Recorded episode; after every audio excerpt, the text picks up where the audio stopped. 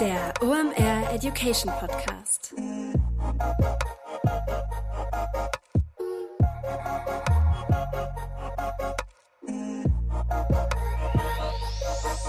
Es ist wieder Montag, Zeit für eine neue Folge OMR Education. Mein Name ist Rolf Herrmann, ich bin der Chefredakteur der OMR Reports und heute geht es um LinkedIn. Da wisst ihr, da leuchtet mein digitales Herz, denn ja, LinkedIn ist einfach eine meiner Lieblingsplattformen und vor allem habe ich einen richtig tollen Gast dazu und zwar ist Celine Flores Villas wieder dabei. Die hat 80.000 Follower mittlerweile auf LinkedIn. Als wir vor einem halben Jahr gesprochen haben, waren das noch ein paar weniger. Und ja, wer 80.000 Follower hat, der weiß, worüber er redet, denn der weiß ganz genau, wie man eine Personal Brand baut. Das erklärt ihr euch heute hier im Podcast. Podcast. Kurze Unterbrechung in eigener Sache, danach geht's weiter. Was ich nicht nur durch das Remote-Arbeiten gelernt habe, sondern eigentlich auch seitdem ich mich mit dem Thema Online-Marketing beschäftige, ist, welche große Bedeutung Tools haben und wie wichtig die für die tägliche Arbeit sein können. Tools lassen einen nicht nur effektiver arbeiten, sondern die lösen auch grundsätzlich Probleme oder liefern dir Daten, die du ansonsten halt nicht hättest, was besonders im Online-Marketing ja sehr wichtig ist. Es gibt nur ein entscheidendes Problem, wenn du dich mit Tools beschäftigst. Du findest meistens nicht das Richtige oder kannst dir eigentlich kein Bild von einem Tool machen, bevor du es dann letztendlich gekauft oder installiert hast und dabei geht eine Menge Zeit verloren. Dabei hilft dir jetzt eine neue Plattform, die wir gebaut haben, und zwar die OMR Reviews Plattform.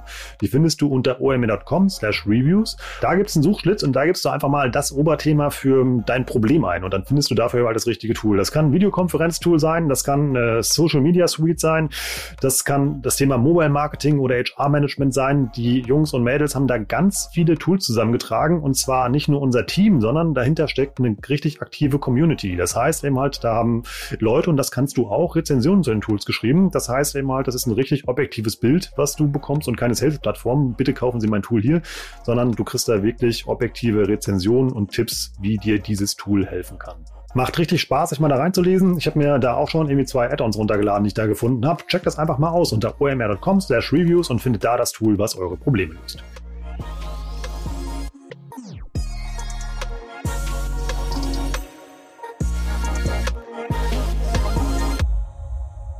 Es war nochmal richtig spannend, mit Celine zu reden, denn das, was wir von einem halben Jahr hier als große Hex abgefeiert haben, wenn du das heute auf LinkedIn machen würdest, würdest du keinen ja, Blumentopf mehr gewinnen, so blöd die Phrase halt auch ist, denn das funktioniert schon längst nicht mehr. Celine erklärt dir heute im Podcast ganz genau, was es aktuell braucht, wenn du eine Personal Brand bauen möchtest. Das ist nämlich deutlich schwerer geworden auf LinkedIn, aber es gibt dafür eigentlich einen ganz einfachen Bauplan, den gehen wir einmal durch. Das heißt einmal, wie ja, bestimmst du deine Position, wie generierst du Content und vor allem auch, wie generierst du Engagement. Das ist ja eigentlich noch viel wichtiger. Interessant ist auch, alles das, was sie erklärt, äh, trifft nicht nur auf Personal Brands zu, das heißt aus du als Mensch, sondern eben halt auch, wenn du brandverantwortlich bist, das heißt, wenn du eine Unternehmensseite auf LinkedIn hast. Die meisten Hacks davon kannst du genauso gut anwenden und somit dein Engagement und deinen Unternehmenserfolg auf LinkedIn auch noch weiter steigern. Zum Schluss verrät uns Celine auch noch den Bauplan für einen viralen Erfolg. Der ist auf LinkedIn nämlich bedingt planbar und sie erklärt uns genau, wie das funktioniert. Das heißt, wenn du auch mal vierstellige Likes unter deinem LinkedIn-Post haben willst, dann hörst du Celine ganz genau zu. Ihr merkt bei dem Gespräch, wie viel Leidenschaft sie für das Thema mitbringt. Es hat unglaublich Spaß gemacht, mit ihr zu reden und ich hoffe, ihr habt jetzt genauso viel Spaß beim Zuhören. Wir starten wieder mitten rein in die Episode zum Thema Personal Branding auf LinkedIn mit Celine Flores Willers. Viel Spaß! Hallo Celine, schön dich zu, ja, zu mal zu sehen und nicht nur zu lesen bei unserer Arbeit am Report. Ja, ich freue mich. Cool, äh, mal wieder drin zu sein hier im Podcast von der OMR. Muss man dich eigentlich nur vorstellen? Ich bin mir da bei 80.000 Followern relativ unsicher, aber wir machen das dann besser mal. Vielleicht gibt es doch den einen oder anderen, der dich noch nicht kennt. Wer bist du und warum ist es mit dir eine echt geile Idee, über LinkedIn zu reden? Uh, gute Frage. Also, ich bin natürlich LinkedIn Power Nutzer Number One seit, ich glaube, Anfang 2018. Ähm, ja, stetig aktiv, fast täglich mit Beiträgen rund um die Themen Innovation und Entrepreneurship. Darf mich auch schon zweimal zu den LinkedIn Top Voices zählen, also Accounts, die von LinkedIn selber ausgezeichnet werden als, ja, ich sag mal, besonders irgendwie spannend. Ähm, und habe das natürlich in den letzten Jahren dann entsprechend hochgeschraubt und will jetzt aber mein Wissen an ganz viele andere Professionals weitergeben und habe deswegen auch ein eigenes Unternehmen gegründet die The People Branding Company. Und da helfen wir eben Professionals, ihre eigene Personal Brand auf LinkedIn aufzubauen, aber auch ganzen Teams. Und das nennt sich dann Corporate Influencing. Und seitdem wir das letzte Mal gesprochen haben, vor ungefähr einem halben Jahr, hat sich ja einiges auf LinkedIn verändert. Damals waren wir ja noch so eine Euphorie der, ja, der mega Reichweiten, die man da erzielen kann. Ist schwieriger geworden oder täuscht mich da der Eindruck?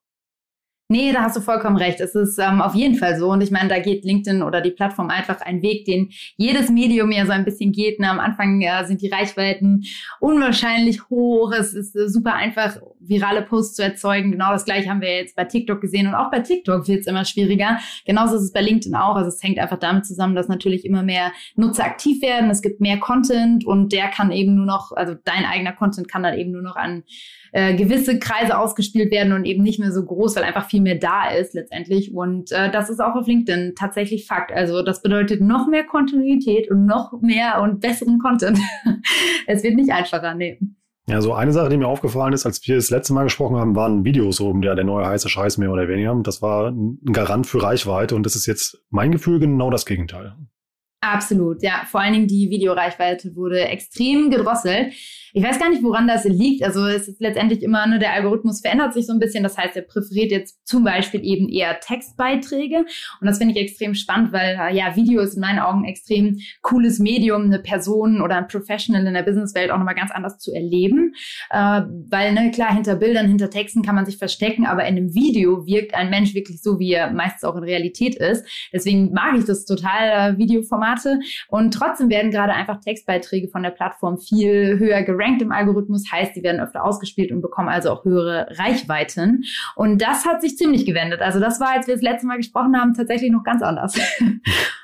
Letzter Punkt zum LinkedIn-Tratsch, Story-Feature. Braucht man das oder kann man das weglassen? Puh, also mit den anderen Creatoren, mit denen ich gesprochen habe auf der Plattform, äh, ist so der Tenor überall der gleiche, ist extrem müßig, also weil zum einen eben die, die Story-Funktion noch nicht so ausgearbeitet ist wie die bei Instagram. Ganz am Anfang zum Beispiel konnte man gar keinen Link einfügen, also als Swipe-Up. Mittlerweile geht das, aber trotzdem, ähm, ja, es ist noch sehr sperrig, das zu nutzen. Und daher, was ich ganz viel sehe, ist, dass die meisten zum Beispiel in Instagram die Stories erstellen und dann einfach nur auch bei LinkedIn hochladen. Das ist irgendwie so ein Workaround, um einfach, ja, um diese sehr ähm, nicht so sehr nutzerfreundliche Bedienung des Oberfläche von, von LinkedIn irgendwie anzukommen. Und dann höre ich auch immer wieder, und das entspricht auch dem oder meiner eigenen Erfahrung, dass einfach die Reichweiten von den Stories auch nicht besonders gut sind und nicht besonders hoch. Also ein Bruchteil von dem, was man sonst an Reichweite erzielt. Und dann ist halt immer die Frage, ja gut, macht es dann dann Sinn. Und vor allen Dingen macht es dann einfach nicht so viel Spaß, wenn man damit seinen Beiträgen nicht so viele andere User erreicht. Also bisher noch eher schwach das Tool. Und ja, beim letzten Mal hatten wir schon drüber gesprochen, dass das Feature, also die Stories bei LinkedIn jetzt eben bald kommen. Und äh, da war ich auch schon äh, ja ein bisschen kritisch und habe mich immer gefragt, ob das wohl das richtige nächste Feature für LinkedIn ist. Und ich glaube letztendlich nicht unbedingt. Das hängt zum Beispiel auch damit zusammen, dass ich finde, dass LinkedIn eine Plattform ist, die, bei der es viel stärker ums Vernetzen geht. Also, dass wirklich Menschen mit anderen Menschen kommunizieren, in Kontakt treten, sich austauschen. Und ich finde, ein Story-Format ist eher was für, also ein weiteres Tool zur Selbstdarstellung. Und deswegen finde ich das auch auf einer Plattform wie beispielsweise Instagram, ähm, ja, viel, viel sinnvoller und angemessener. Ne? Das sieht man ja auch an diesen Reactions, die man auf die Stories gibt. Das ist ja nicht wirklich eine beidseitige Kommunikation, sondern es ist eher so, einer sendet und ganz viele andere empfangen und mal geben maximal irgendwie so eine Quick Reaction ab, aber es ist nicht so richtig stark auf Interaktionen ausgelegt, sondern eher One-to-Many und ich finde immer bei, bei LinkedIn ist es sehr, geht sehr stark um dieses Vernetzen und ähm, deswegen war ich mir sowieso nicht so sicher, ob das so das richtige Tool ist. Wahrscheinlich ähm, hätte, hätte ich die Macht darüber, hätte ich irgendwie was anderes gelauncht. aber gut, jetzt äh, nehmen wir es so, wie es da ist. Umso wichtiger aber ist es ja, dass man, man, wenn man diesen Vernetzungsgedanken spielt, den du ja eben angesprochen hast, dass man ja guten Content baut, beziehungsweise eben halt, dass man sich überlegt, was man auf dieser Plattform macht, damit das auch nachhaltig ist. Das trifft für Personen ja genauso zu wie für, wie für Brands halt irgendwie auch. Und deshalb haben wir uns ja heute verabredet, um mal über das Thema Personal Branding zu sprechen und wie man das ja vernünftig angehen kann aus einer strategischen Perspektive. Ja. Dann lass uns da mal reinstarten. Für wen ist denn das Thema Personal Branding relevant und was kann ich damit erreichen? Ja. Ja, also ich meine, grundsätzlich glaube ich, dass im Jahr 2021 das tatsächlich für jeden Professional, der sich im, in der Businesswelt da draußen bewegt und, und äh, ja im, inmitten seiner Karriere steht und vielleicht auch noch einen Schritt weiterkommen möchte, dass das ein super relevantes Thema ist. Und wenn man da sogar noch mal einen Schritt zurückgeht, muss man einfach grundsätzlich mal sagen, dass wir alle sowieso eine Personal Brand bereits haben, weil was ist das? Das ist letztendlich das, was andere über uns sagen. Das ist unser Image, das, wie andere eben uns wahrnehmen. Und das haben wir ja auch in der Offline-Welt. Also wenn wir ins Office gehen und mit unseren Kollegen sprechen oder vielleicht auch nicht sprechen, dann entsteht da ja eine gewisse Wahrnehmung, ein Image. Und das ist dann praktisch, ich sag mal, die Offline-Personal Brand. Und jetzt haben wir, ich sag mal, ähm, das ist echt, sorry, ich habe es ausgemacht, ich weiß nicht, warum das immer noch an ist. Ähm, Mm, mm, mm, so, okay. Und wenn du ins Office gehst und da mit Kollegen sprichst oder eben vielleicht auch nicht sprichst, dann erzeugst du ja auch da eben ein gewisses Bild, eine gewisse Wahrnehmung von dir und das ist sozusagen dann deine Offline Personal Brand und genauso hast du eben eine Personal Brand in der Online-Welt und da ist es genauso deine Pflicht, wie wenn du eben unter Kollegen bist, die auch online mitzugestalten und es eben nicht anderen zu überlassen, was man zum Beispiel, wenn man googelt, über dich findet oder auf LinkedIn über dich findet. Und ich finde, deswegen ist es für jeden Professional extrem wichtig, aber natürlich kann man da nochmal unterscheiden, ja, was ist denn eigentlich das Ziel? Und da gibt es dann nochmal Unterscheidung, glaube ich, ne? geht es zum Beispiel eher um Kundengewinnung, dann ist das vielleicht eher ein Ziel, was äh, der, das eines Vertrieblers ist aber man kann auch sagen, okay, es geht irgendwie um äh, Wettbewerbsvorteil auf dem Arbeitsmarkt. Dann ist das zum Beispiel auch eher eine angestellte Person, die halt irgendwie nochmal die Firma wechseln will, aufsteigen will. Dann ist auch Personal Branding extrem, extrem wichtig. Genauso für Selbstständige, ne, die irgendwie Kunden akquirieren müssen oder die ähm, grundsätzlich einfach in der Wahrnehmung äh, mehr, mehr Aufmerksamkeit erzielen wollen rund um ihr Thema, rund um ihren Service oder ihre Dienstleistung oder Produkte. Also da ist es nochmal ganz wichtig, einfach zu differenzieren, hey, äh, was, was gibt es denn eigentlich für Ziele, die man damit erreichen kann? Und dann kann, glaube ich, jeder auch nochmal entscheiden, ist das was für mich oder ist das vielleicht nichts für mich?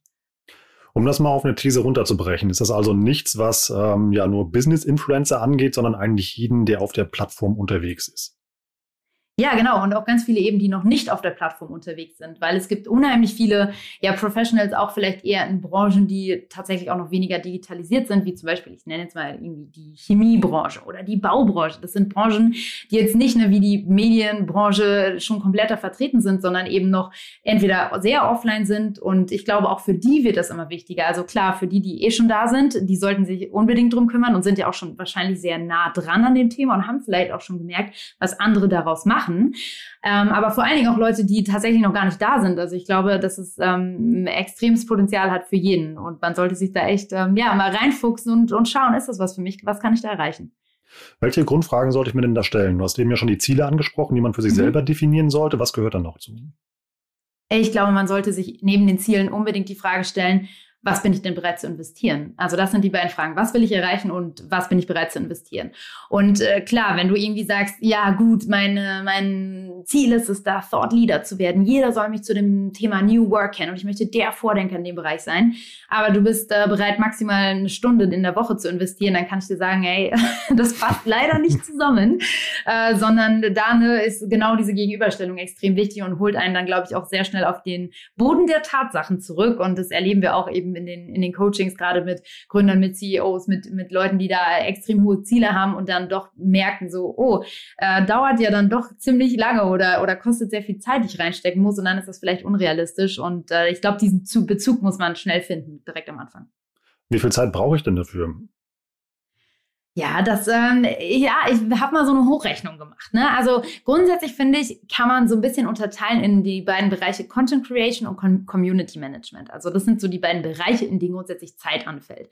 Fangen wir vielleicht mal an mit dem Community Management. Also was bedeutet das? Das bedeutet Kontaktanfragen annehmen, Nachrichten beantworten, deine Kommentare beantworten unter deinen eigenen Beiträgen, aber auch die Beiträge anderer User zu kommentieren. Also das ist alles dieser Riesenblock Community Management. Und da ist es natürlich, und deswegen leite ich es so her, damit man es ein bisschen versteht, warum man das eben nicht pauschal sagen kann, hey, es sind ganz sicher drei Stunden die Woche für jeden, sondern da ist dann eben die Frage, wie groß ist denn deine Community? Natürlich, wenn du 100.000 Follower hast, hast du viel mehr Arbeit mit dem Beantworten von Kontaktanfragen, Nachrichten und dem Kommentieren oder dem Antworten auf deine Kommentare, als wenn du eine Community aus 1000 ähm, Connections hast oder vielleicht sogar nur 300 ähm, ja, Connections oder ich sage mal Freunde ähm, noch adaptiert von der, aus der Facebook-Seite. Äh, Vernetzungen, sagt man vielleicht eher. Ähm, deswegen ist es super unterschiedlich und ich denke, gerade wenn man anfängt, also wenn jetzt hier jemand dabei ist, der sagt so, oh, ich will unbedingt durchstarten, dann würde ich sagen, plant doch einfach mal 15 Minuten am Tag ein, an sechs Tagen in der Woche, gönnt euch einen Tag Pause. Das ist nämlich auch wichtig. Community Management ist nichts, was man am Wochenende oder am Freitag 17 Uhr abstellt, sondern ne, das geht halt auch am Wochenende weiter. Nichtsdestotrotz, klar, ähm, äh, ich glaube, sechs Tage die Woche, dann ist man gut dabei und dann sind wir schon mal bei eineinhalb Stunden pro Woche nur mit Community Management. Und das ist auch wirklich so die ja, die, die Baseline. Ne? Wenn dann deine Community wächst, dann wächst auch dieser Aufwand, ganz einfach. Dann zweiter Punkt ist eben das Thema Content Creation und das bedeutet einfach das Veröffentlichen und Posten von Beiträgen aller Art. Also das können, wie wir gerade gesagt haben, Textbeiträge sein, die eben gerade gut performen. Das können Videos sein, Artikel, Slideshows, alles Mögliche. Und das zu produzieren, dann einen kleinen Text dazu zu schreiben und das eben zu veröffentlichen, da würde ich sagen, hey, wenn du anfängst, solltest du versuchen, drei Postings die Woche zu machen. Im Schnitt würde ich sagen, braucht man pro Posting 40 Minuten. Ne? Ähm, beim hm. Text vielleicht mal nur 20, dann kann es mal sein bei einem Video eineinhalb Stunden. Aber das bedeutet 40 Minuten ähm, dreimal pro Woche. Da sind wir dann auch eben bei ja rund ähm, ja zwei Stunden beziehungsweise ja zwei Stunden pro Woche. Und das macht dann insgesamt diese eineinhalb Stunden Community Management plus zwei Stunden Content Creation die Woche, sind wir schon bei dreieinhalb Stunden pro Woche. Und das ist dann was, wo ich sage, hey, wenn ihr das wirklich bereit seid zu investieren, dann könnt ihr da auch was erreichen. Also ne, dann werdet ihr sichtbar, dann baut ihr euch ein cooles Netzwerk auf, dann habt ihr einen Wettbewerbsvorteil auf dem Arbeitsmarkt oder akquiriert Kunden oder macht sonst irgendwas, was ihr da erreichen wollt. Ähm, aber darunter, muss ich ehrlich sagen, wird es schwer. Und wie gesagt, je größer man wird, desto mehr Aufwand tendenziell. Vielleicht ein cooler Insight noch, äh, Rolf, und zwar äh, Thema Frank Thielen. Ich hatte ja das Vergnügen, ein Interview zu führen mit der Kommunikationsmanagerin von Frank Thielen und seiner Firma Freigeist. Und die Lena Hessbrügge heißt sie, hat eben erzählt, dass auch Frank, obwohl er natürlich mittlerweile ein Team hat, die dahinter stehen, ne, die bereiten ihm Sachen vor, die übernehmen natürlich ganz viel von diesem Posting ähm, und, und von diesen vielen Aufgaben, die da anfallen. Nichtsdestotrotz ist auch Frank, hat sie gesagt, circa am Tag eine Stunde auf LinkedIn unterwegs, weil er selber Sachen beantwortet, weil er selber irgendwie guckt, was, was geht gerade, was ist gerade aktuell, worauf müssen wir jetzt vielleicht, äh, wozu können wir den nächsten Beitrag machen. Das heißt, auch ein Frank Thelen, der sogar ein Team dahinter stehen hat, verbringt selber noch sieben Stunden in der Woche auf der Plattform. Und ich glaube, das ist nun mal ganz wichtig zu verstehen, ne, dass auch so jemand ähm, da trotzdem sehr viel Zeit noch reinsteckt. Das ist richtig viel, aber diese dreieinhalb, sagen wir mal vier Stunden, also diesen halben Arbeitstag in der Woche, den würdest du jetzt für, ich sage jetzt mal wirklich mal normale Menschen ansetzen. Also nicht jeder irgendwie hat ja das Ziel, ihm mal wie du 80.000 Follower zu generieren, sondern möchte einfach mal in seiner Nische unterwegs sein, ein bisschen Netzwerken, spannende Leute kennenlernen und dem halt auch ja, gefunden werden. Das würdest du also sagen, so vier Stunden sollte ich mir in der Woche dafür nehmen. Ja, dreieinhalb bis vier, ja, dreieinhalb bis vier Stunden, drei Stunden. Ja, ich glaube, da fährt man äh, sehr gut mit. Und dann aber, ne, dann hat man schon echt, dann schafft man schon auch echt was. Das ist dann nicht so, ja, lapidar und man sieht keinen Unterschied, sondern dann baut man sich echt sein Netzwerk auf und so nach zwölf Wochen, wenn man das mal zwölf Wochen durchgezogen hat, ähm, ja, sieht man da, könnt ihr euch ja selber mal aufschreiben, ne, wo steht ihr heute und dann das mal zwölf Wochen machen mit dreieinhalb mhm. Stunden die Woche, da werdet ihr wirklich richtig krasse Fortschritte sehen. Das, das macht dann halt auch echt Spaß.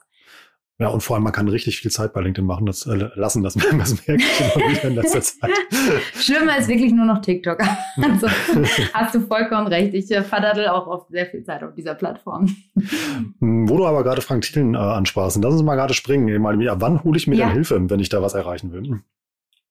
Ja, also ich glaube genau in dem Moment, wo man diese dreieinhalb Stunden nicht mehr aufbringen kann, ne? in dem Moment, wo man irgendwie hohe Ziele hat und über die Ziele haben wir gerade auch schon kurz gesprochen und aber eben nicht mal schafft, zwei bis drei Postings oder drei Postings die Woche abzusetzen und nicht schafft, äh, irgendwie zwei Wochen am Stück mal wieder in seine Nachrichten zu schauen und die zu beantworten, dann ist der Punkt, wo man sich Hilfe holen sollte. Ähm, zumindest, wenn man diese Ziele erreichen will. Ne? Man kann natürlich auch dann da einfach das Thema wieder depriorisieren, aber ich würde sagen, nee, holt euch Hilfe. Und da vielleicht noch als ähm, ja, Hinweis, was, was wir auch gemerkt haben mit den CEOs oder Gründern, die wir schon gecoacht haben, ist, hm. dass es extrem wichtig ist, sich diese Expertise ins Team zu holen ähm, und nicht das zu versuchen, an eine Agentur auszulagern. Also ne, haben wir ja alles schon ausprobiert und beobachtet auch, aber ähm, tatsächlich ist es so, dass gerade bei einem Business Leader, und das hat auch die, die Lena so erzählt, ist es so, ne, du musst irgendwie diesen Sprech annehmen, du musst irgendwie immer mit dem in Kontakt sein, du musst wissen, was, was bewegt den, aber auch, was ist irgendwie wichtig für die Firma, ähm, was sind irgendwie wichtige Kontakte, wem darf ich irgendwie nicht auf den Fuß treten, wo sind wir gerade noch in der Abstimmungsschleife und jetzt hat er auch noch auf LinkedIn was geschrieben, so, das musst du alles wissen und das weißt du nur, wenn du ganz, ganz nah an so einer Person dran bist. Mhm. Und ich habe sehr damals auch gemacht, eben für den ehemaligen CEO Hubert Barth von Ernst Young. Und das wäre mir niemals so gelungen und gut geworden und erfolgreich geworden, wenn ich irgendwie nur ein paar Stunden die Woche da reingesteckt habe, sondern ich habe kannte seinen ganzen Tagesplan, seinen ganzen Alltag. Ich war so nah an ihm dran, dass ich überhaupt erst diesen Sprechstil von ihm annehmen konnte und dann auch Beiträge zum Beispiel in seinem Namen aufsetzen konnte. Und das ist ähm, was ganz Wichtiges. Da sagen wir, hey, pass auf, macht, ähm, legt die Strategie zusammen fest, holt euch dabei ruhig Hilfe, weil das ist halt eine Sache, ne, wenn, wenn man das noch nie gemacht hat, Personal Branding, das ist halt nicht so, ja, mal spontan aus dem Ärmel geschüttelt, sondern sollte halt schon irgendwie Hand und Fuß haben, was man da tut. Und sich da Hilfe zu holen, diese Person, die das dann übernehmen soll, auch direkt ins Onboarding mit reinzubringen und dann gemeinsam diese erste Sessions zu machen und dann festzulegen, hey, okay, so sieht die Strategie aus, das sind die Ziele, da soll es lang gehen. Und dann kann diese Person Vollgas geben und, und fühlt sich da auch wohl und, und kriegt das auch gut gemanagt. Ähm, aber ja, ich, ich glaube nicht daran, dass es mit einer Agentur gleich erfolgreich werden kann. Zumindest ist das das, was unser Learning war bisher. Das kann ich auch nur aus, aus Gesprächen bestätigen. Ich habe jetzt mit dem Olli mhm. gesprochen, das ist der, das Mastermind hinter dem LinkedIn-Account von Johannes Kliesch und ja. die beiden sind zusammen zur Schule gegangen. Und äh, genau. er sagte eben halt genau, das ist einfach so wichtig, dass er mal diesen Sprech trifft, eben halt weiß, was Johannes halt irgendwie bewegt und deshalb ist das einfach eine, ja, ein blindes Verständnis, was die haben und dann auch dementsprechend so eine autonome Zusammenarbeit irgendwie, dass das so gut läuft. Hm, Total. Wir haben aber, wir haben aber jetzt festgestellt, wir haben also dreieinhalb bis vier Stunden die Woche Zeit und jetzt mhm. wollen wir anfangen. Wie kriege ich denn Sichtbarkeit auf mein Profil? Ja, also ich glaube, da gibt es einige coole Tricks und Hacks sozusagen. Ich glaube vor allen Dingen, dass ähm, am Anfang man sehr stark sich einfach mit anderen vernetzen sollte und auch die Postings anderer kommentieren sollte. Also am Anfang, wenn du selber noch nicht viele Follower hast, keine hohe Reichweite, versuch das äh, sozusagen bei anderen abzugreifen, indem du zum Beispiel smarte Kommentare unter die Beiträge anderer User schreibst. Und was heißt in dem Moment jetzt smart? Also das kann zum Beispiel sein, dass es ähm, ja die, die Debatte, die da geführt wird, einfach nochmal erweitert und nochmal weitere Informationen gibt. Das ist spannend. Es kann aber auch sein, dass es ähm, polarisiert und aneckt und äh, du schreibst, hey, das sehe ich überhaupt gar nicht so, ich widerspreche und äh, halte das und das für viel cleverer. Dann ist das auch was, was einfach, ähm, ja, was Leute auf dich aufmerksam macht. Denn, das ist nicht zu unterschätzen, auf LinkedIn werden diese Kommentare unheimlich viel gelesen. Also die Leute, die da aktiv sind, sind eben meist oder wenige sind wirklich selber aktiv und machen Content. Viele sind Beobachter auf LinkedIn, kann man nicht anders sagen, ne? weil das ja, wie gesagt, auch eine tendenziell ältere Zielgruppe ist. Die sind nicht so wie, wie die jetzt 20-Jährigen so ja, jeden Tag auf Social Media teilen alle ihre Inhalte, sondern die beobachten sehr viel auch. Und das bedeutet natürlich, dass sie all diese Kommentare lesen und dann stößt eben jemand auf dein Profil. Du hast da was Polarisierendes drunter kommentiert und dann denkt sich diese Person, ach krass, das sehe ich ganz genau so. Jetzt will ich aber mal wissen, wer ist diese Person denn eigentlich so? Und zack, sind sie auf eurem Profil. Und das sind eben Sachen, wie man ja, grundsätzlich gerade am Anfang Reichweite auch von bestehenden großen Accounts abgreifen kann, wo eben ja viel Sichtbarkeit drauf ist, wo die Leute sich das angucken und da einfach das zu nutzen, um sich selber zu positionieren unter so einem Beitrag. Ich glaube, das ist ähm, ein guter Tipp. Ein anderer guter, guter Tipp wäre, sich auch mit anderen zusammenzutun. Ne? Also in, in eurer Branche zu gucken, wer ist denn da schon aktiv auf LinkedIn und wer, wer hat, ist dann so vielleicht so ungefähr in eurer Größenordnung auch, was den, die Accountgröße angeht, also die Follower, die diese Person hat und sich dann zusammenzutun und zu sagen, hey, lass uns doch mal zusammen irgendwie einen Beitrag machen oder ein Video machen oder eine Live-Schalte zum Beispiel auf LinkedIn auch und ähm, wenn man das zusammen macht, dann greift man natürlich gegenseitig das Netzwerk ab und, und ihr werdet dann in seiner Community sichtbar und er in eurer oder er oder sie in eurer. Und das ist, glaube ich, auch eine Sache, wo ihr euch super gut, ähm, ja, wo ihr super gut wachsen könnt am Anfang, indem ihr euch einfach mit anderen smarten Leuten zusammentut und ähm, so eure Reichweite verstärkt. Also Sichtbarkeit erzeugen entweder durch clevere Kommentare oder immer durch guten Content, den ich absetze und mein Netzwerk stärken, dass ich immer mit Leuten zusammenarbeite und somit dann automatisch ja ein größeres Engagement auf meinen Posts habe. Genau. Kurze Unterbrechung in eigener Sache, danach geht's weiter. Wir haben es in dem Podcast jetzt schon ein paar Mal angesprochen, jetzt lassen wir einfach mal die Katze aus dem Sack. Es gibt einen neuen OMR-Report, das ist immer eine gute Nachricht, aber diese ist besonders gut, denn es gibt jetzt einen OMR LinkedIn Report. Vor drei, über 13 Monaten haben wir angefangen, über dieses Projekt nachzudenken. Jetzt ist das Ding endlich fertig. Es hat 160 Seiten und es hat nicht nur einen Experte oder eine Expertin gereicht, um das Ding zu schreiben. Wir haben tatsächlich 16 Stück davon gebraucht. Warum? Wir erklären euch da nicht jeden Knopf auf LinkedIn. Das würde euch nämlich überhaupt nichts bringen, sondern wir haben für euch Personas gebaut. Insgesamt sind das sechs Stück und die ermöglichen euch einen individuellen Zugang auf LinkedIn, denn die Funktionen von LinkedIn sind sehr umfangreich. Mit diesen Personas könnt ihr also, egal ob ihr im Vertrieb, im HR oder als Person Personal Brand oder Brandmanager unterwegs seid, den perfekten Zugang für euch finden und dann dadurch lernen, wie ihr LinkedIn am besten für euer Marketing oder immer ja für eure Kampagnenziele einsetzen könnt. Ein großes Advertising-Kapitel ist auch dabei. Außerdem stellen wir noch eine Menge Tools vor und Automatisierung ist auch ein richtig gutes Kapitel. Ich habe richtig viel gelernt. Der Praxisanteil in diesem Report ist unglaublich hoch. Ich habe sehr viele Dinge davon schon selber in den letzten Wochen ausprobiert und kann sagen, die funktionieren alle wunderbar. Denn äh, das ist wirklich das Tolle an LinkedIn. Wenn du etwas testest, bekommst du unmittelbar sofort danach das Ergebnis.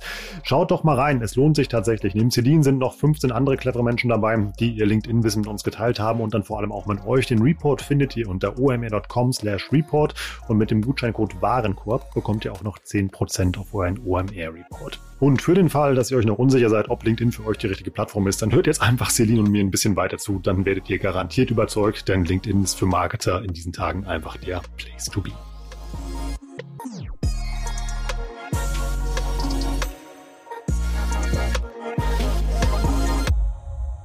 Dann lass uns doch mal über das Thema Positionierung reden, weil jede Brand oder ja auch jede Personal Brand muss ja eine Ausrichtung haben. Das heißt eben halt Dinge, für die sie steht, eben halt, wo sie die thematisch hat. Wie finde ich denn die Themen, für die ich am besten stehe?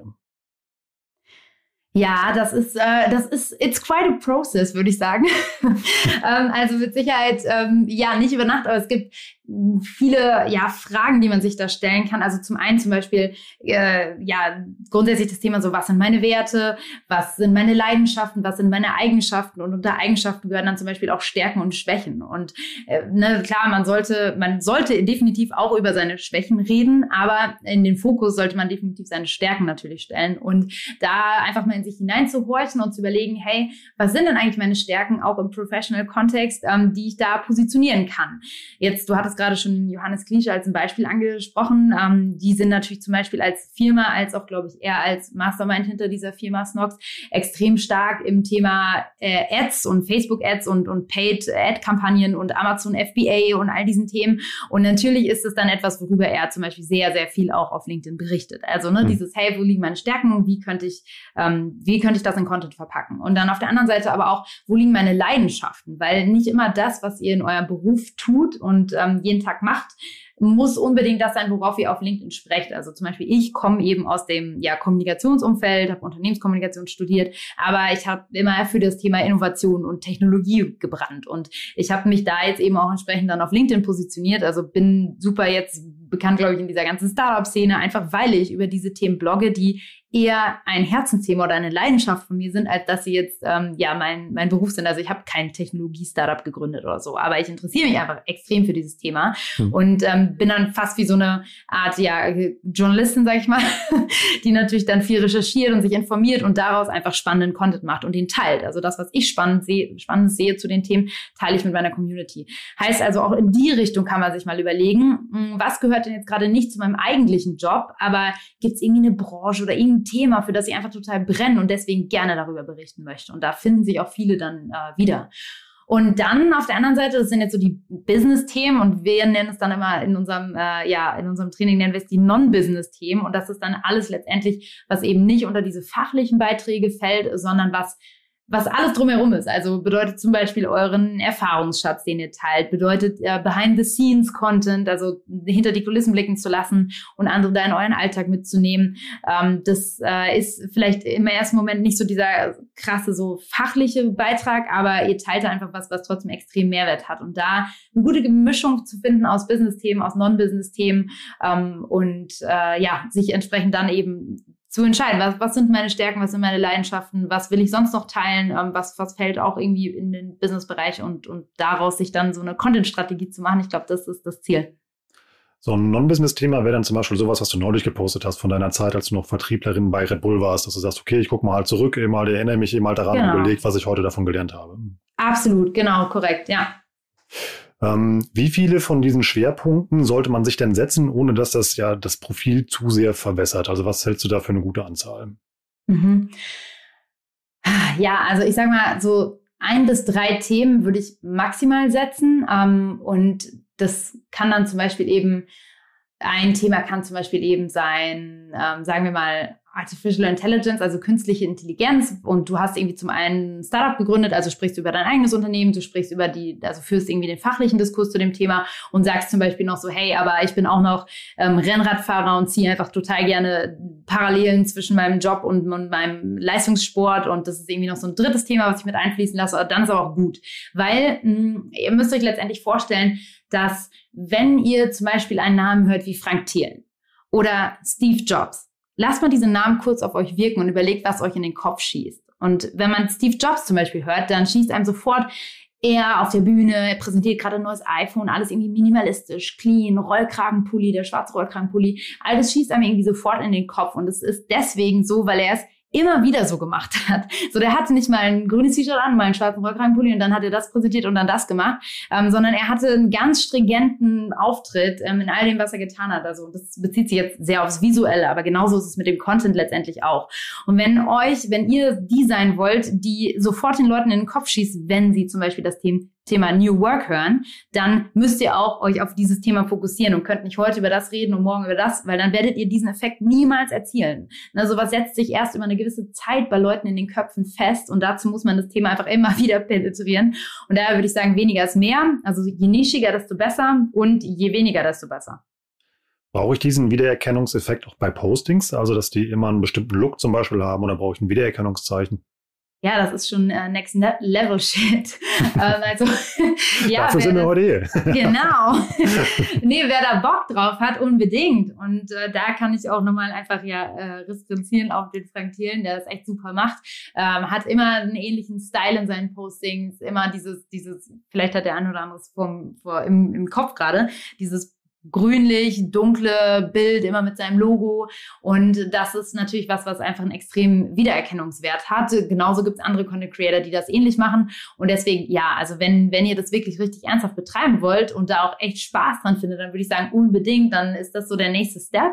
Und es ist auch was, wo man dann diese Positionierung wiederfindet. Ne? Also es macht irgendwie extrem Spaß, auch dann darauf zu gucken, was habe ich denn jetzt als Thema festgestellt, äh, festgelegt, was habe ich als ähm, Stärke festgelegt, als Leidenschaft und was bedeutet das in Farben? Also sich dann so eine Farbgebung selber als Person zu geben und vielleicht sogar ein kleines Logo zu kreieren oder so, das ist, das ist richtig cool und macht total Spaß. Also wer da Bock drauf hat, würde ich sagen, unbedingt. Macht das Sinn, auch ähm, wenn ich jetzt noch nicht so eine Riesenreichweite, aber das, also das professionell betreibe, sondern wirklich semi-professionell neben meinem Hauptjob, sich schon so eine Art Redaktionsplan zu geben? Ja, würde ich unbedingt machen. Habe ich am Anfang auch so gemacht und hat mir total geholfen. Gerade weil du am Anfang diese Aktivität neu in deinen Tagesablauf einbaust und aufnimmst hm. und dann natürlich irgendwie, ne, wir wissen es alle, wir sind glaube ich so schon alle beschäftigt genug. Jetzt will man das auch noch machen und äh, fragt sich so, woher nehme ich die Zeit? Und da helfen dann halt diese Routinen am Anfang extrem, um da halt ähm, einfach mal reinzukommen, weil sonst schafft man das glaube ich am Anfang gar nicht. Und ähm, ja, ich, also ich meine, jeder kann sich den auch anlegen, wo er will. Ne? Da werden wir auch oft gefragt, so ja, wie mache ich den Contentplan? Hey, also ich meine äh, sei es Teams, sei es Trello, sei es Asana, selbst eine Excel-Liste wird es im Notfall tun. Ähm, das geht einfach darum, dass ihr euch ähm, die Daten aufschreibt, nur Montag bis Sonntag ähm, für die nächsten vier Wochen, sage ich mal, und da dann überlegt, an welchem Tag poste ich was und es schon mal eintragt, vielleicht auch schon mal das Bild hinterlegt, was ihr posten wollt und so weiter. Und da ist wirklich äh, völlig egal, in welchem Tool ihr das macht. Also wirklich komplett egal, aber macht das, um diese Routine reinzubekommen. Und dann irgendwann, ähm, ja, das merke ich jetzt auch, ähm, gibt es dann Phasen, wo man so drin ist, wo das so in die, ja, in den Arbeitsalltag übergegangen ist als, als Tätigkeit, dass man das vielleicht nicht mehr braucht und sich lösen kann, aber am Anfang do it. Jetzt haben wir das schon alles wunderschön gebaut bis zu dem Zeitpunkt, wo ich auf den Publishen-Knopf drücke. Also wir haben uns Zeit freigeschaufelt, wir haben einen Plan, wir haben uns eben mal vernetzt, wir haben auch schon eine gewisse Sichtbarkeit eben mal erzeugt durch Kommentare mal, die ich vielleicht hinterlasse und vor allem, du sagst ja immer so, um die 1000 Kontakte braucht man, damit das Spaß macht mhm. oder eben halt damit so ein bisschen Engagement eben halt auf die Post festzustellen ist. Wie kriege ich denn meinen Content unter Leute? Ja, äh, sehr, sehr gute Frage. Und äh, da kommt es ähm, ja also letztendlich auf verschiedene Sachen an. Also tatsächlich, und ähm, davor darf man sich, glaube ich, nicht scheuen, habe ich das auch am Anfang so gemacht, dass ich dann, als ich ganz neu angefangen habe, irgendwie kaum Reichweite hatte, erstmal auch meine Freunde und irgendwie Kollegen und so gefragt habe, denen mal so einen Beitrag geschickt habe und gesagt habe, hey, könnt ihr mal ein Like da lassen, könnt ihr vielleicht mal kommentieren, ähm, sodass man da grundsätzlich mal so eine Traction drauf kriegt. Äh, das ist überhaupt nicht schlimm und empfehlen wir auch, wenn wir zum Beispiel diese Corporate Influencer Trainings machen, also in Unternehmen, dann sagen wir auch immer, Leute, schickt eure Postings in diese Teams-Gruppe bei uns und dann liked euch die Beiträge gegenseitig, kommentiert die gegenseitig, so helft ihr euch einfach, eure Reichweite jeweils zu erhöhen. Ähm, also das kann man, glaube ich, unbedingt machen, so als erster super, ähm, ich sag mal, ja, ein kleiner First äh, Move Step. Und dann ist es super wichtig, dass wenn ihr dann so einen Kommentar bekommt, ihr das auch wirklich direkt beantwortet. Und da sind echt die ersten Stunden auf LinkedIn total entscheidend und vielleicht das auch als so ähm, LinkedIn-Tratsch-Update, was gibt es denn Neues, äh, Rolf? Vielleicht äh, auch ein Punkt äh, wäre es für den Anfang sonst gewesen, ähm, dass man grundsätzlich diese Kommentare beantwortet, weil da hat, ist der Algorithmus irgendwie im Moment extrem drauf aus. Und ähm, wenn du in den ersten, ich sag mal, 12 oder 24 Stunden keinen deiner Kommentare beantwortest, dann geht die Reichweite von diesem Posting massiv runter. Wohingegen, wenn du wirklich in den ersten Stunden ja, maximal ein paar Minuten verstreichen lässt und dein Post immer refresht und sofort antwortest, wenn da irgendwas Neues entsteht, dann gehen die Reichweiten super krass hoch. Und äh, deswegen würde ich sagen, hey, äh, versuche irgendwie selber ähm, äh, durch irgendwie, ja, mal hier deinen Kumpel anfragen oder deinen Kollegen anhauen, hey, like mal oder kommentier mal. Und dann aber, wenn das passiert, auch direkt zu reagieren. Das ist ähm, beides sehr wichtig. Und ähm, ja, vielleicht, ähm, Rolf, hast du noch was zu ergänzen? Fällt dir noch was ein? Was mir aufgefallen ist, ist eben halt tatsächlich, dass LinkedIn eben halt irgendwie ähm, ja, sieben Tage die Woche funktioniert, vor allem auch zu komischen Zeiten. Also wir haben ja für den Report, den wir geschrieben haben, habe ich mal so ein bisschen mit Veröffentlichungszeitpunkten rumgetestet. Also tatsächlich ist es so, eben halt irgendwie so zum klassischen Feierabend, so 17 Uhr oder irgendwas, irgendwie da hatte ich richtig wenig Engagement auf die Posts. Spannend mhm. ist, dass an jedem Wochentag so um 22 Uhr nochmal so eine Runde vorbeikommt, eben halt die dann ähm, tatsächlich Dinge kommentiert und sich damit beschäftigt. Und vor allem auch am Wochenende. Also ja, weil da hast total. du, glaube ich, ich glaube, da hast du einfach weniger Konkurrenz, wäre so meine Denke dahinter. Ja, und ich meine, wir kennen es alle, Sonntagabend kommen schon so die ersten E-Mails auch rein, wo man sich so denkt, ey Leute, ich dachte, wir starten alle erst morgen wieder. ähm, und das heißt, genauso ist es auch mit LinkedIn. Ne? Das ist so dieses, hey, man, man bereitet sich irgendwie schon mal so mental vor, Montag geht wieder los, man guckt vielleicht schon mal so, hey, was sind morgen meine ersten To-Dos? Und man checkt eben halt auch LinkedIn zum Beispiel. Und ich sehe auch, ja, Sonntagnachmittag oder allgemein Sonntag eine echt äh, gute Aktivität auf der Plattform. Das finde ich auch, ja. Was mich auch überrascht hat, ist immer die, ähm, also da hast du mich ja auch zu ermutigt, muss ich auch mal wirklich so sagen. Wie gesagt, ich habe ja irgendwie durch die, in den letzten Podcast hatte ich ja mehr oder weniger so eine Privatcoaching ja mit dir. Einfach halt mal Dinge auszuprobieren. Also wie zum Beispiel, ich habe mal, ähm, ich habe mal so Umfragen gemacht, eben mal solche Dinge, die ich eigentlich nie machen mhm. würde. Ähm, und die funktionieren erschreckenderweise richtig gut. Ja, total, total. Und da muss ich auch immer wieder sagen, das ist auch so ein, ein Schlüssel, glaube ich.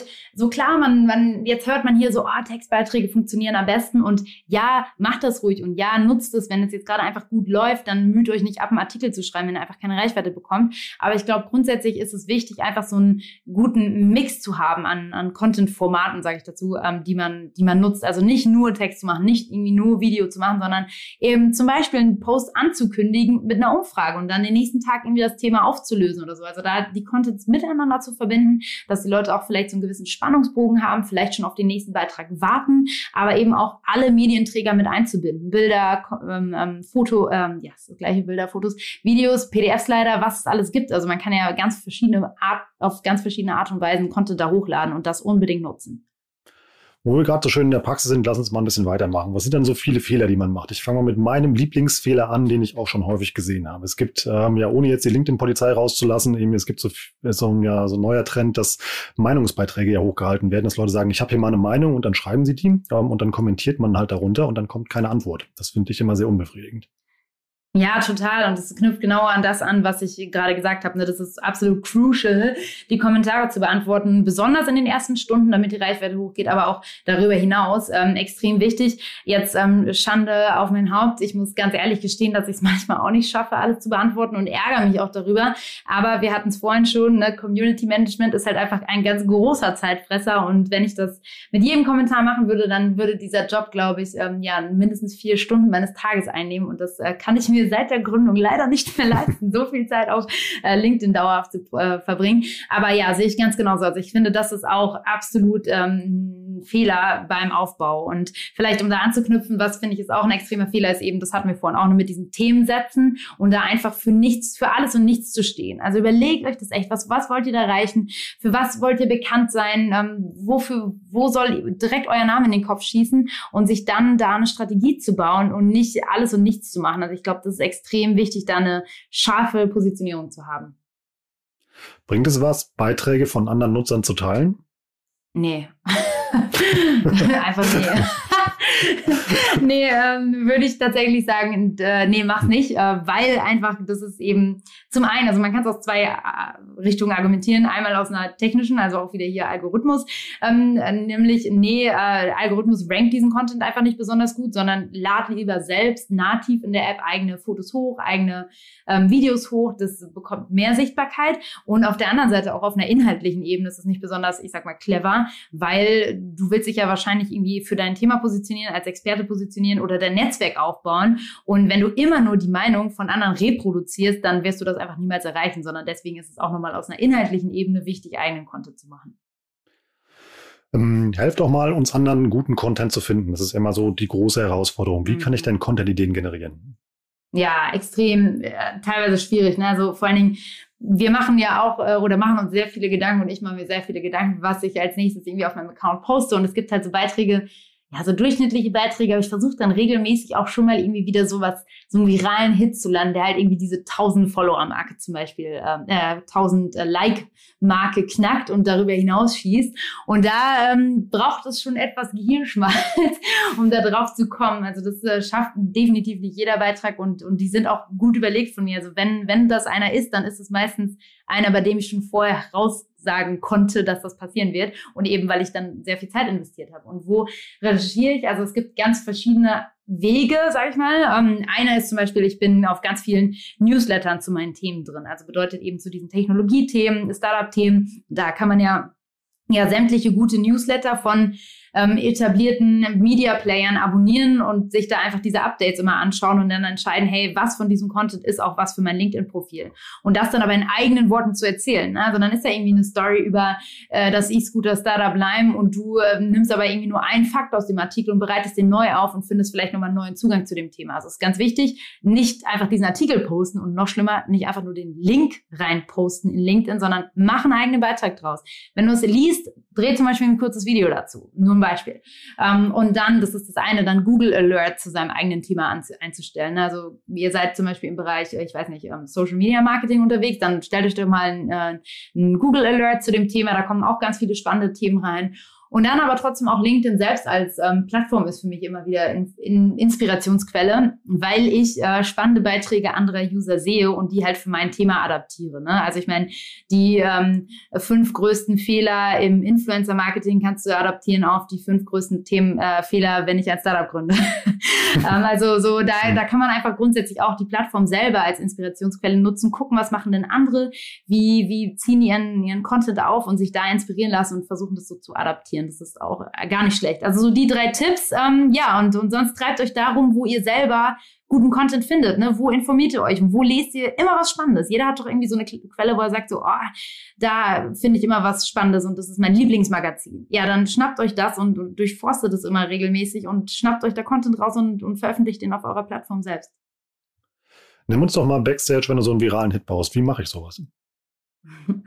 Mm, ja, also wie gesagt, wir, wir begeben uns dann auf Content-Recherche eben über all diese verschiedenen Zugänge, die ich euch gerade äh, genannt habe und guck, scan das dann halt. Und das ist auch immer so ein bisschen Lucky Shot. Also es gibt manche Tage, wo ich so richtig lange recherchiere nach so einem Beitrag und es sind fünf Stunden vergangen und ich habe einfach nichts gefunden, von dem ich denke, dass es viral geht. Also deswegen, darauf, muss man sich auch einstellen. Und manchmal ist es so, man, keine Ahnung, guckt so in den letzten Newsletter und da ist direkt das erste Thema so, oh mein Gott, das ist perfekt für LinkedIn.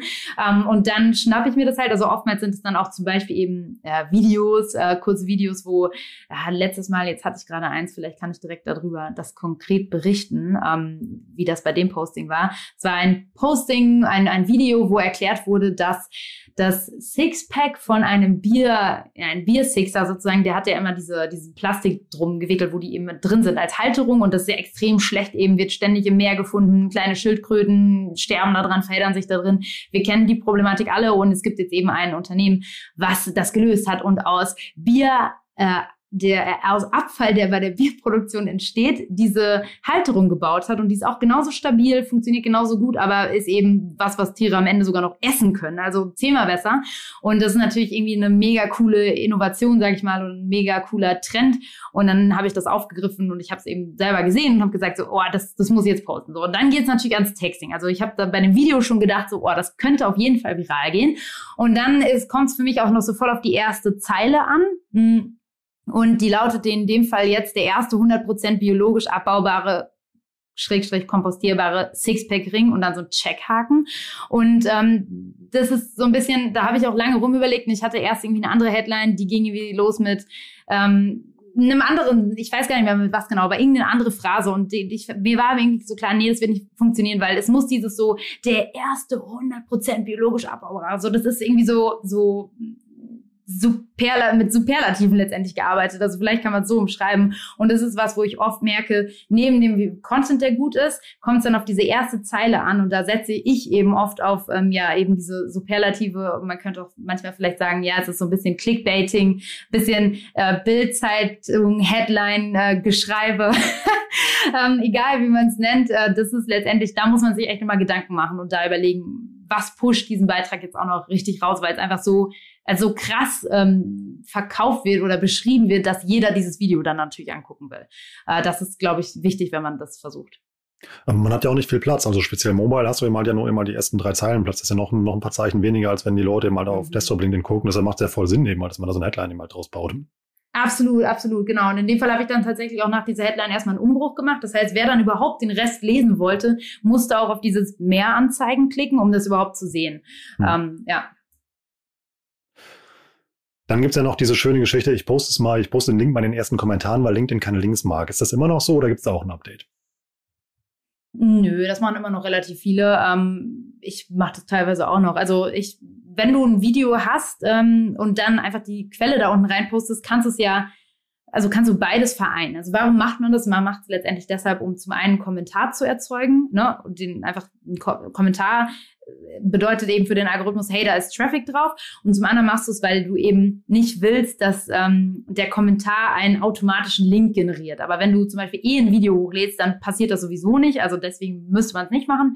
Aber ähm, eben aufgrund dieser Tatsache, dass du dann einfach einen ersten Kommentar hast. Und tatsächlich gibt es da in dem Sinne kein Update, als dass wirklich der Algorithmus nicht erkennt, ob der Kommentar von dir selber kommt oder von anderen Usern, sondern der Wert ist es einfach nur als positives Signal, oh, da ist Traffic und ähm, rankt den höher. Und deswegen könnte man theoretisch auch sagen, so ja, dann schreibe ich direkt fünf Kommentare unter meinen eigenen Beitrag. Und ja, ich, ich, ich habe es noch nicht gemacht, aber tatsächlich glaube ich, dass das für den Algorithmus das gleiche Signal wäre. Der unterscheidet das eben nicht.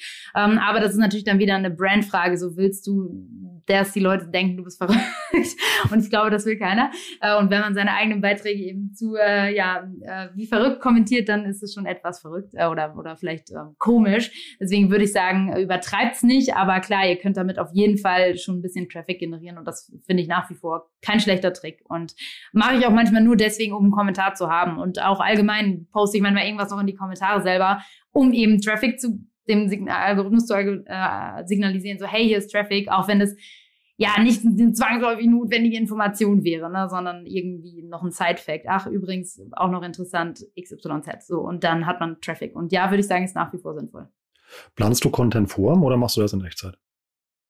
Beides. Äh, es gibt Sachen, die gehen nicht in Echtzeit und das ist ähm, auch, glaube ich, also muss man sich im Klaren drüber werden, gerade wenn man zum Beispiel sagt, ich will mich als Vordenker positionieren und dann tritt äh, Jeff Bezos als CEO bei Amazon zurück, so ja, dann kannst du halt nicht den Beitrag erstmal vorplanen und in drei Wochen posten, sondern dann musst du halt, wenn du zu diesen, zu Tech-Themen zum Beispiel positioniert sein willst, ähm, und das ist ja eben auch mein Goal, dann musst du in dem Moment dann eben brandaktuell natürlich irgendwie darüber berichten. Das heißt, ein Teil entsteht immer spontan eben der Tatsache geschuldet, dass du nicht wissen kannst, was morgen in der Welt passiert ähm, und in der Wirtschaft passiert.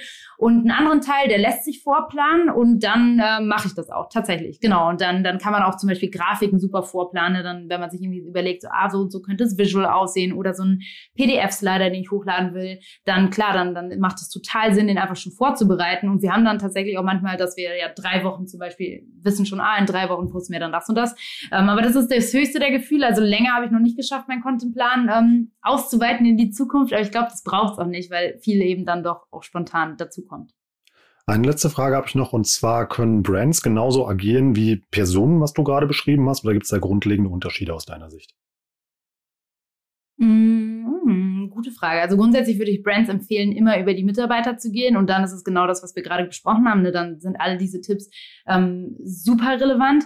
Äh, auf dem Brand-Account selber sind die meisten Sachen, also nicht, ich versuche gerade an all, jedes Detail zu denken, was wir in der letzten Dreiviertelstunde erwähnt hatten äh, und überlege gerade, ob da irgendwas bei ist, was nicht zutrifft.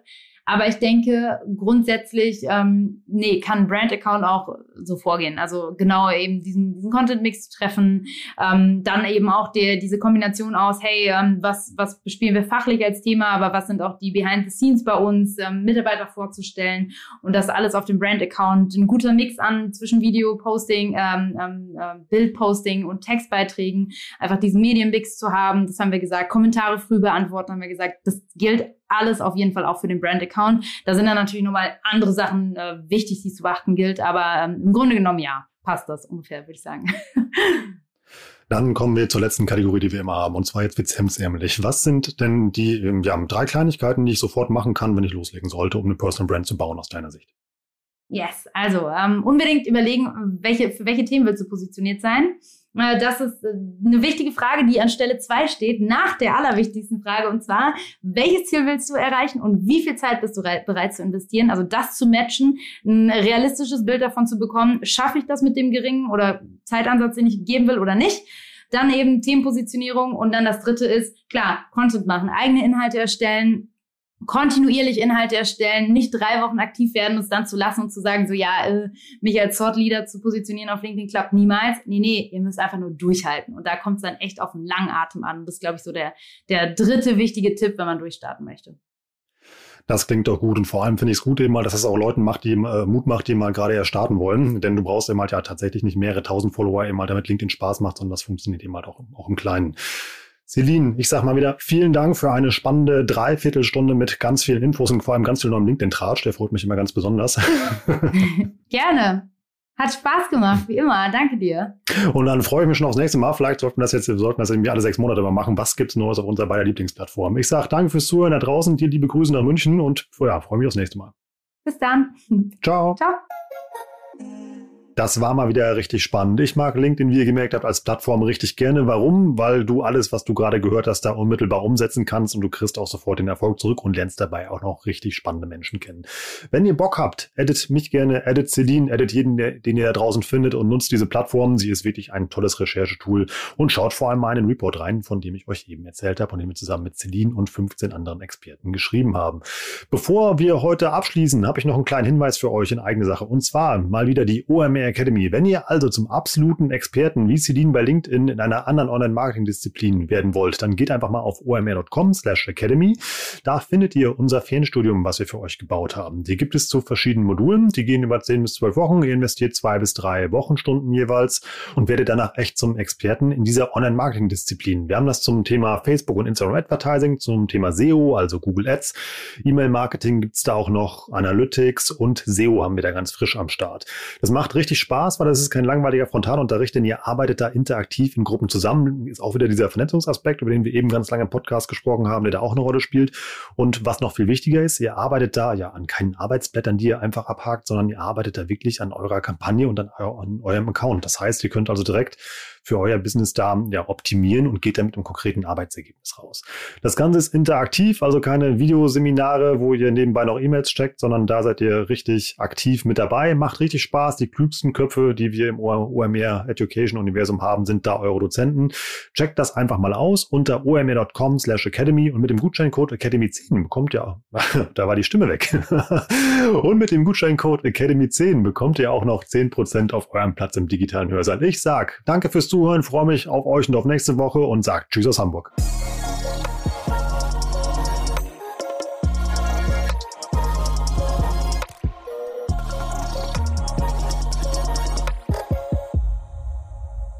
Dieser Podcast wird produziert von Podstars bei OMR.